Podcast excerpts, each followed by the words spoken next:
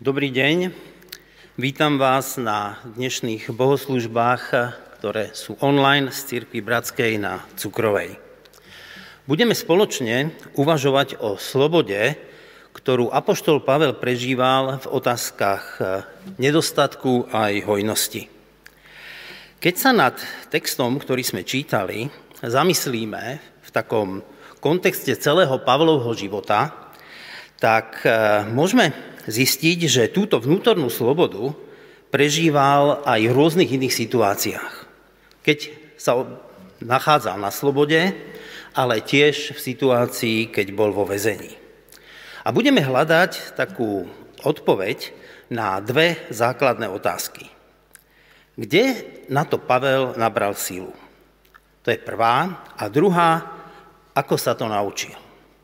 Tiež som si dovolil spraviť takú osobnú reflexiu k tejto otázke, k týmto veciam a položil som si otázku sebe.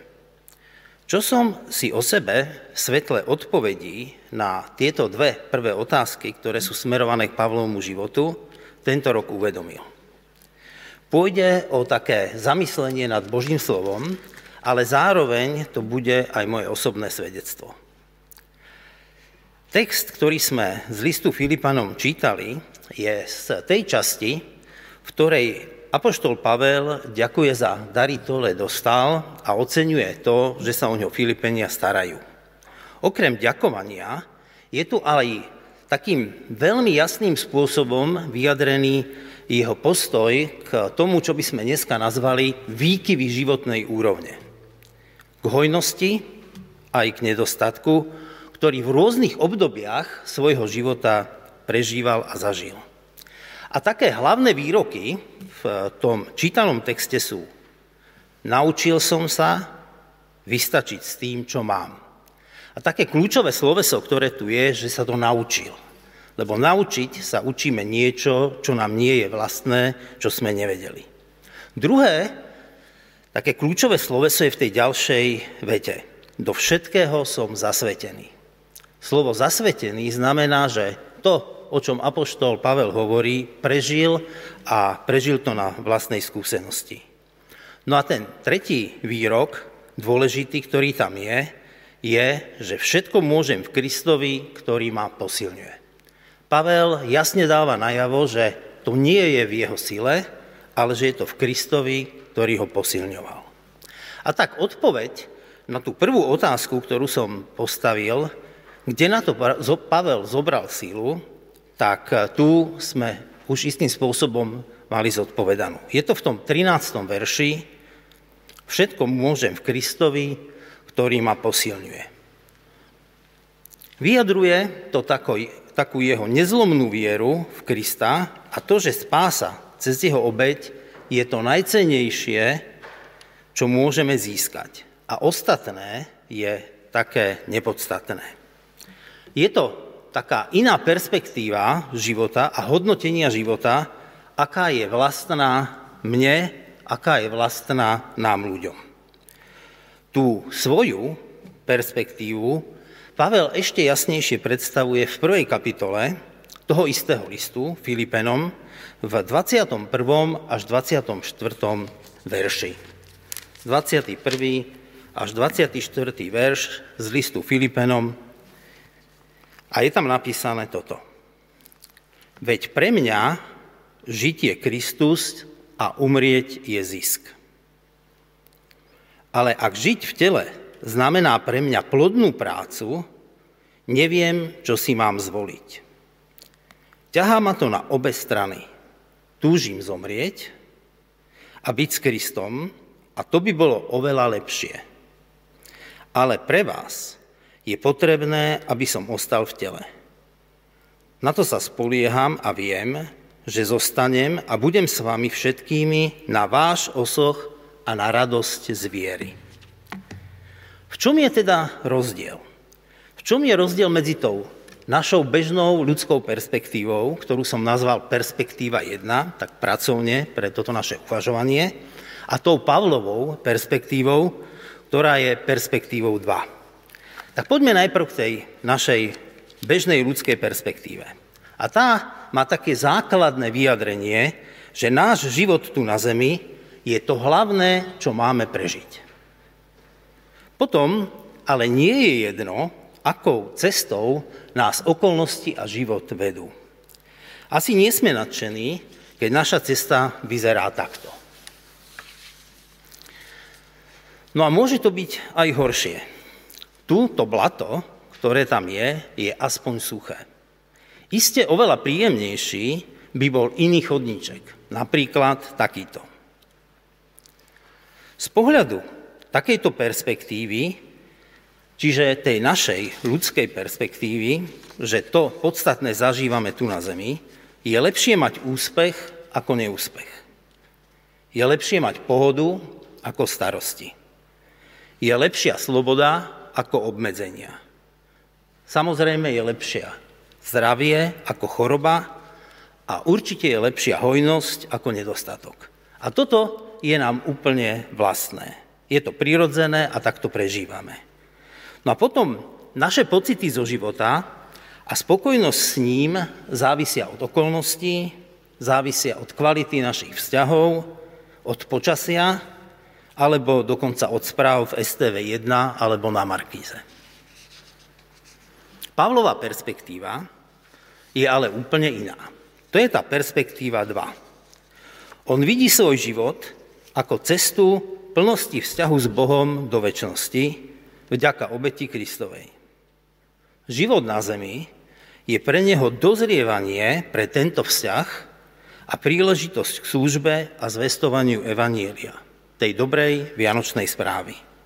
On sa nepozerá dole, on sa pozerá hore. Ak zdieľame jeho pohľad hore, tak to, či nám život prináša ľahšie alebo ťažšie veci, už nie je také podstatné. Pavol aj my by sme mali všetko s otvorenosťou a s vďakou prijímať. S vierou, že to prospieva nášmu dozrievaniu. A toto vôbec nie je jednoduché. Pavol hovorí, naučil som sa to. Čo to znamená? Znamená, že to bol proces. Že to boli kroky, ktoré ho k tomu viedli. Keď sa niečo učíme, tak sa učíme veci, ktoré sme nevedeli. Veci, ktoré potrebujeme alebo ktoré sa chceme naučiť. Možno nám chýbajú informácie a preto sa musíme učiť. Možno nám chýbajú zručnosti, lebo nevieme to spraviť. Možno nám chýbajú správne postoje a nevieme, či to vôbec chceme robiť. A tiež nám môže chýbať to podstatné, čo v Pavrovej perspektíve hrá rolu. A to je viera, potrebná k príjmaniu života z jeho perspektívy. Často hovoríme, že veríme, že Pán Boh má nás v rukách. Ale pre istotu nejdeme do veľkých rizikových akcií. Pre istotu som ticho, keď by som sa mal zastať niekoho, komu sa robí krivda. Pre istotu si robím rezervy, keď je potrebné podporiť nejakú dobrú vec. Pre istotu sa držím svojich plánov, lebo tie Božie sa mi nemusia páčiť a nemusia mi byť povôli. Tak ako je to vlastne s tou našou vierou? No a teraz nemyslím na to, že veríme, že cez smrť pána Ježiša máme spasenie a máme prístup k nášmu pánu Bohu, ako k svojmu otcovi. Myslím tým vieru, ktorá vyjadruje spolahnutie a dôveru v nášho pána Boha, že naozaj to má v rukách a myslí to s nami dobre. A tak si dovolím povedať jeden taký osobný e, príklad. Nie je dokonalý, ale je o mojich a myslím si, že bude vyjadrovať aj naše pocity, ktoré môžeme s krokov viery mať. Pred pár rokmi som sa rozhodol zúčastniť sa jednej výpravy na Stolové hory do Venezuely. V programe výpravy bolo aj zlaňovanie popri najvyššom vodopáde sveta Salto Angel. Som taká dobrodružná povaha, ale zároveň nenechávam veci na náhodu. A preto je dôležitá príprava, aby sa minimalizovalo riziko. A tu začína tá ilustrácia o viere. Zlaňovať asi tak tisíc metrovú stenu, keď nie ste horolezec, čož nie som, a nemáte s tým skúsenosti, by bolo bez prípravy určite minimálne nerozvážne. A tak, čo som spravil? Prihlásil som sa k priateľovi do tréningového strediska pre výškové práce. Prišiel som na miesto, nasadil som si, lepšie povedané, nasadili mi úves, to sú také tie pásy, ktoré dostanete, aby ste sa mohli pripútať k lanu. Karabínami a lanom ma pripevnili k jednej masívne vyzerajúcej konzole. Preliezol som cez zábradlie balkónu v tréningovej hale. Bolo zavesený, chrbtom obrátený do prázdna, som sa držal jednou rukou zábradlia. V druhej som zvieral lano, na ktorom budem za chvíľku vysieť. Tréner mi hovorí, aby som sa pustil. Pozrel som sa dolu a tam asi 7 metrov podo mnou bola betónová podlaha. Moje váhanie bolo všetkým jasné a vybudilo na ich tvárach úsmev. Telo sa búrilo a miesto spustenia sa, ruka sa ešte pevnejšie držala toho zábradlia. Dušan, musíš veriť materiálu. Pusti sa. Niekoľkokrát som počul túto výzvu a potom s tučilcím srdcom som sa pustil. A materiál naozaj držal. Takto vyzerá materiál hodný v takejto situácii mojej viery. Potom som sa pomaličky spúšťal dolu. Celý spotený som za chvíľku stál dole na betóne. Po troch takýchto mini zlaňovaniach som už nemal problém preliesť cez zábradlie, veriť materiálu a pustiť sa dole. Nebolo to však definitívne víťazstvo viery v materiál. Teraz to bolo podo mňou len 7 metrov. Ale keď som stál na kraji 30 a potom 80 metrovej skalnej steny, pocit sa opakoval. Okrem viery v materiál tu bol ešte strach. Obava z potenciálneho väčšieho rizika, väčšej neistoty. Viera v materiál ale rástla spolu s počtom skúseností, ktoré som získaval. A aký bol výsledok? Po nejakom čase, keď už sme boli na mieste, bez najmenších pochybností sme sa spolu, aj ja, spúšťali tou tisícmetrovou stenou a miesto strachu sme si vychutnávali to, aká je krása toho vodopádu. Ak chceme ísť cestou ako Pavel a pozerať sa na udalosti našich životov z perspektívy 2, vidieť svoj život ako cestu k plnosti vzťahu s Bohom vo väčšnosti vďaka obeti Kristovej, tak viera v Boha bude podobné dobrodružstvo ako zlaňovanie vodopádu. Podľa mňa ešte ťažšie. Lebo materiál môžeme vidieť, ale Pána Boha nevidíme. Riziko výšky vidíme, ale neistoty, ktoré nás čakajú v živote, často nepoznáme, ale vieme si ich farbisto predstaviť.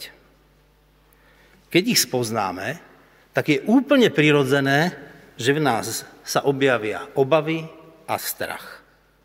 A potom záleží na našej dôvere v Pána Boha, našej viere, či si zachováme pokoj, alebo tie obavy a strach vyhrajú. A zachovať si pokoj, keď príde ťažká choroba, je výzva. Zachovať si pokoj, keď stratím zamestnanie, je ťažké. A takto môžeme pokračovať ďalej. Čo všetko by nás mohlo stretnúť? Ale môžu nás stretnúť aj dobré veci. Napríklad úspech. A vtedy si je potrebné uvedomiť, že úspech som si nemal možnosť urobiť len sám a nezískal som ho len svojimi schopnosťami a táto reflexia je tiež ťažká. A keď sa mi darí, neskočiť bez hlavo do závodov, chce mať viac, je tiež výzva. Pavel má návod.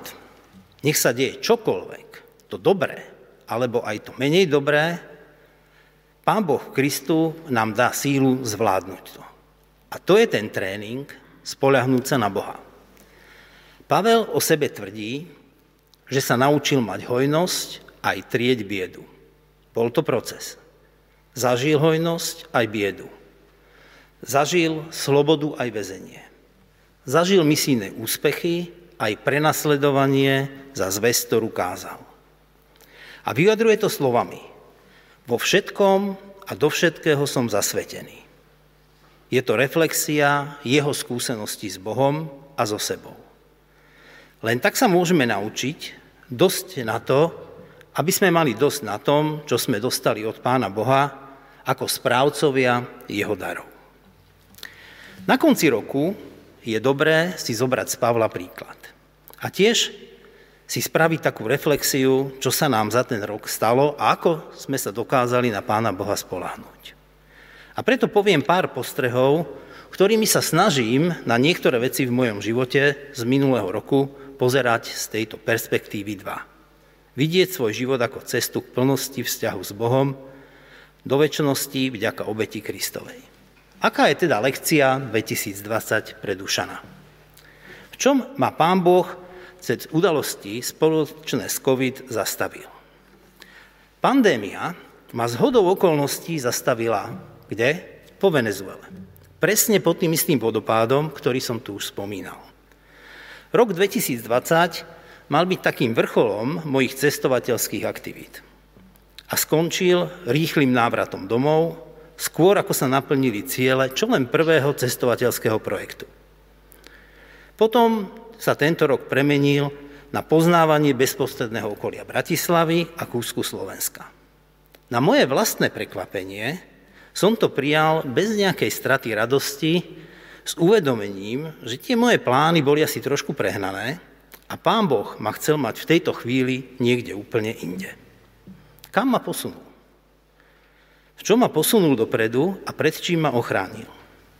Tento rok moji rodičia, ktorí majú 87, otec, a 83 rokov mama, výrazne zoslabli a potrebujú oveľa viacej pomoci.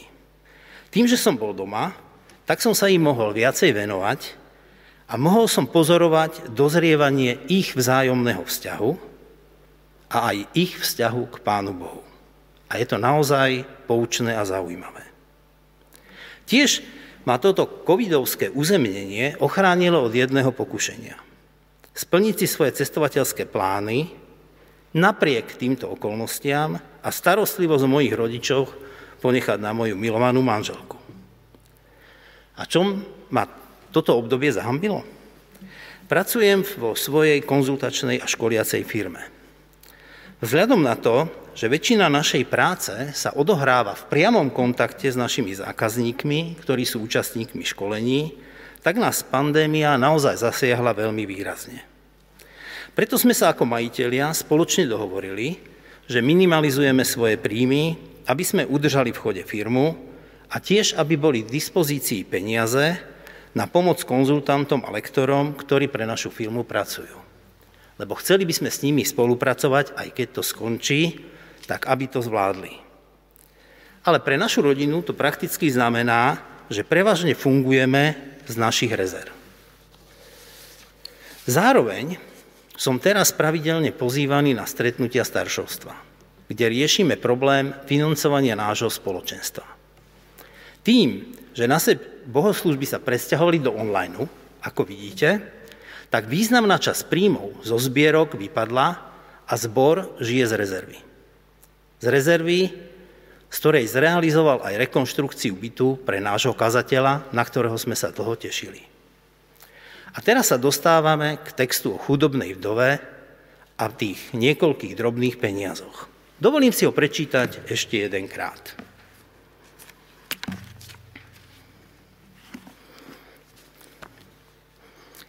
Ježiš si sadol oproti chrámovej pokladnici a pozoroval, ako do nej ľudia hádžu peniaze. Skúste si to tak živo predstaviť. Aká by bola reakcia tu v našom zbore na podobné pozorovanie? Mnohí majetní dávali veľa. Tu prišla jedna chudobná vdova, vhodila dve drobné mince do vedna kvadrant. Zavolal si učeníkov a povedali – Amen, amen vám hovorím, že táto chudobná vdova dala viac ako všetci ostatní, ktorí hádzali do pokladnice. Všetci tam dali zo svojho prebytku, ona však si vo svojej chudobe dala všetko, čo mala na svoje živobytie. A musím povedať, že tá vdova ma zahambila. Ona dala všetko a s dôverou sa zavesila na lano viery. Samozrejme, v situácii, keď žijete z rezerv, tak je určite dobre byť opatrný a nemrhať rezervu na nerozumné veci. Je to predsa také úplne normálne. Efektivita čerpania rezerv sa dá ale preskúmať auditom. A priznávam, že určite by som nechcel zažiť ani láskavý audit mojich výdavkov s otázkou. Má to čo si kúpil vyššiu prioritu ako pokladnica v chráme, ako dary pre náš zbor. A tak čo na záver? Na záver by som sa vrátil k tým niektorým otázkam a k takému zhrnutiu. Sme vďační Bohu za to, čo máme? Si vďačný Bohu za to, čo máš? Z akej perspektívy sa pozeráš na ten minulý rok? Je to perspektíva jedna?